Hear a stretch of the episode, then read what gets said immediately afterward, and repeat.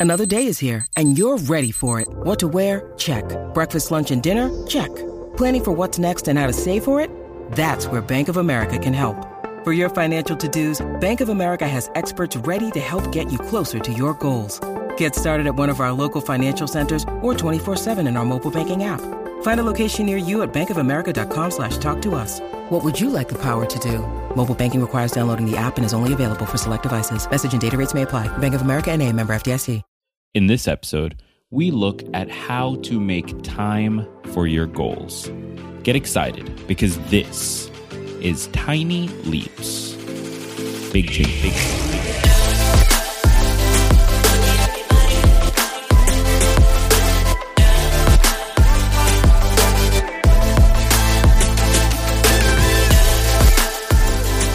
Welcome to another episode of Tiny Leaps, Big Changes, where I share simple strategies you can use to get more out of your life. My name is Gregg Clunis, and in this episode, I want to look at how to find the time or make the time for your goals, for your personal development, for your growth. This is something that I think we all struggle with because as ambitious people, as people trying to create change in our lives, life can get hectic. We have to take on a lot. We have to do far more than honestly makes us comfortable. And as a result of that, it feels like there's just never enough time to pursue those goals. So, in this episode, I want to look at some simple ways that we can start to make that time for ourselves. Now, before I jump into the episode, so many listeners have reached out to me over the last few years to say that the podcast has helped them get past major obstacles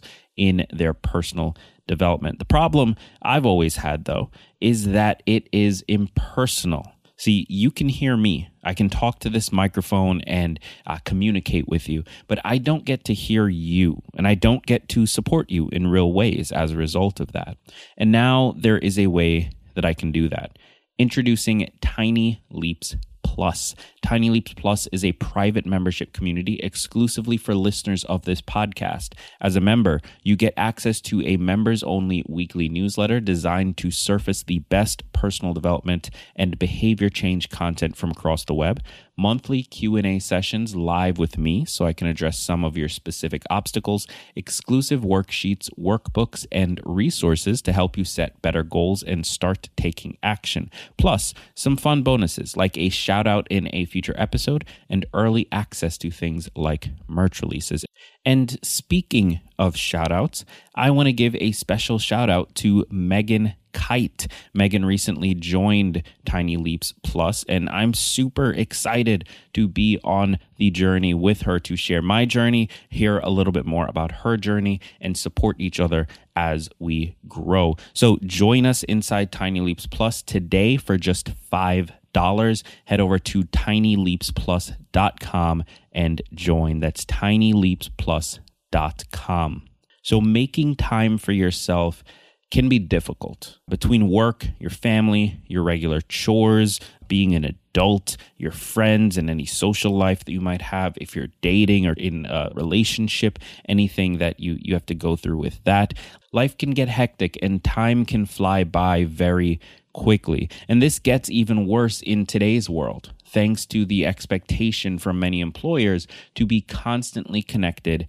and always on. So, how can you build personal development into your day when you just can't find the time? Or what do you do when the only time you have are those little moments at the end of the day when you are too exhausted to do anything?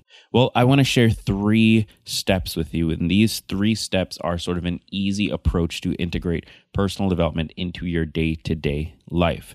Number one, how much time do you truly have?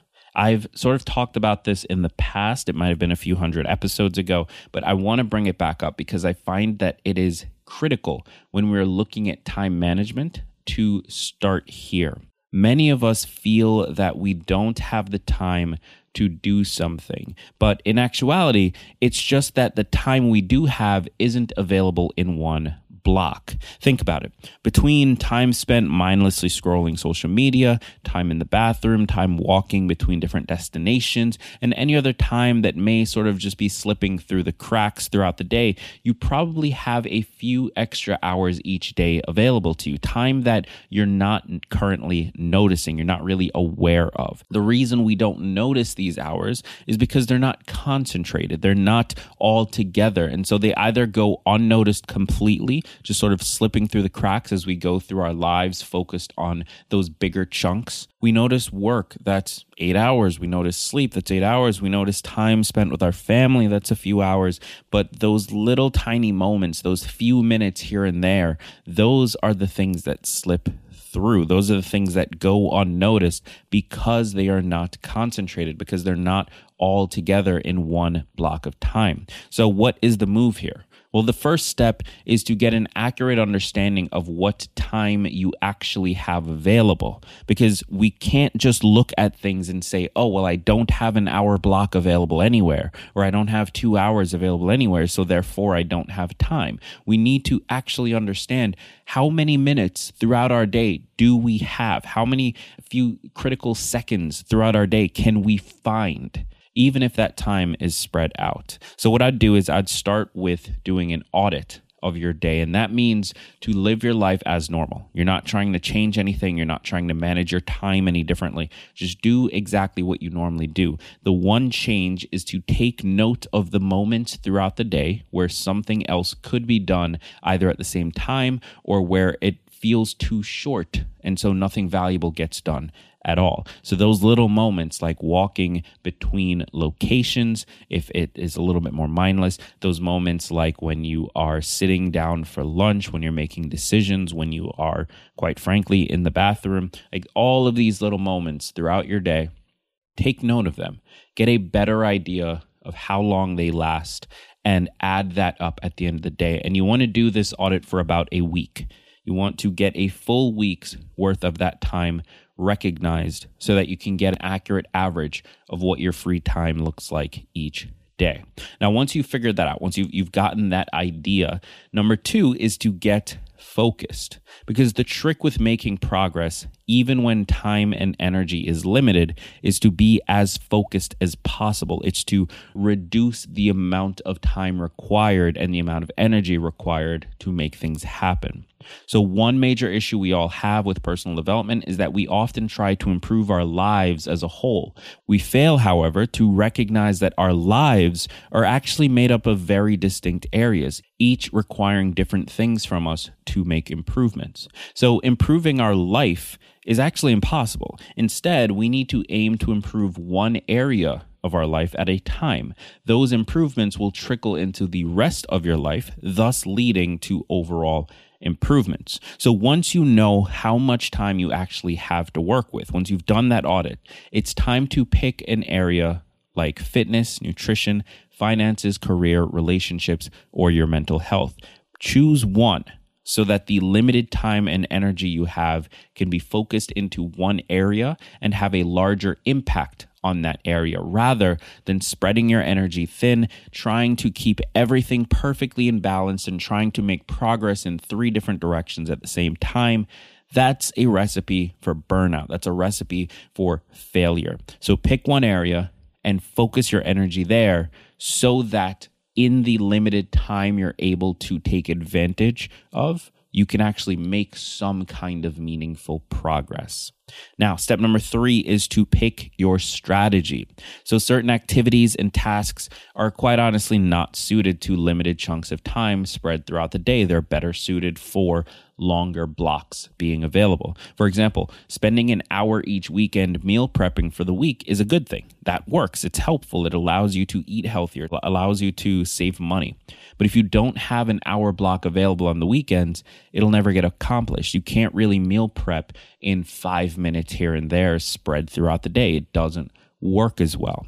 So that can't be your strategy for making progress right now. Eventually, you should try it. Eventually, when you've got a little bit more time, when you you can prioritize it, awesome. Give it a shot. But for right now, that can't be your strategy. When you are stuck with limited time and that time is broken up throughout different moments of the day, you need to start thinking tiny and you need to start thinking organized. So if fitness is your focus and you only have short five minute sprints throughout the day, then finding routines that can maximize that time would be best. Figuring out what your 20% of activities that can drive 80% of results are would be best.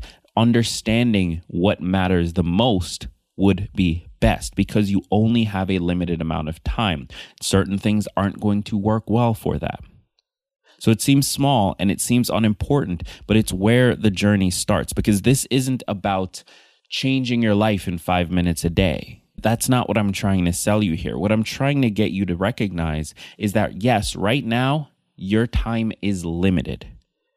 You don't have no time and you need to stop saying that. It's not about, oh, I, I, don't have the time for this. You do have time. Your time is just limited. It's not all together and concentrated in a block. It's spread out through the day in these five minute chunks that are hard to take advantage of. That's why it feels like you don't have the time for this. So instead of just never taking action because of that limitation, we need to look at how we can get started within that limitation. Because by getting started and making progress, we start to get ourselves to a place where we can prioritize it, where it makes more sense to us, where it feels easier to do. And in some cases, where we start to crave it. And then you'll be able to find a little bit more time in your day. So I hope this is helpful to some of you out there. Be sure to reach out to me on Instagram at Tiny Leaps. Let me know what you thought and also give the page a follow. Also, if you're listening to this and you know someone who would benefit from hearing it, please share it with them. I would appreciate the opportunity to be a part of their journey. Thank you so much. And remember that all big changes come from the tiny leaps you take every day.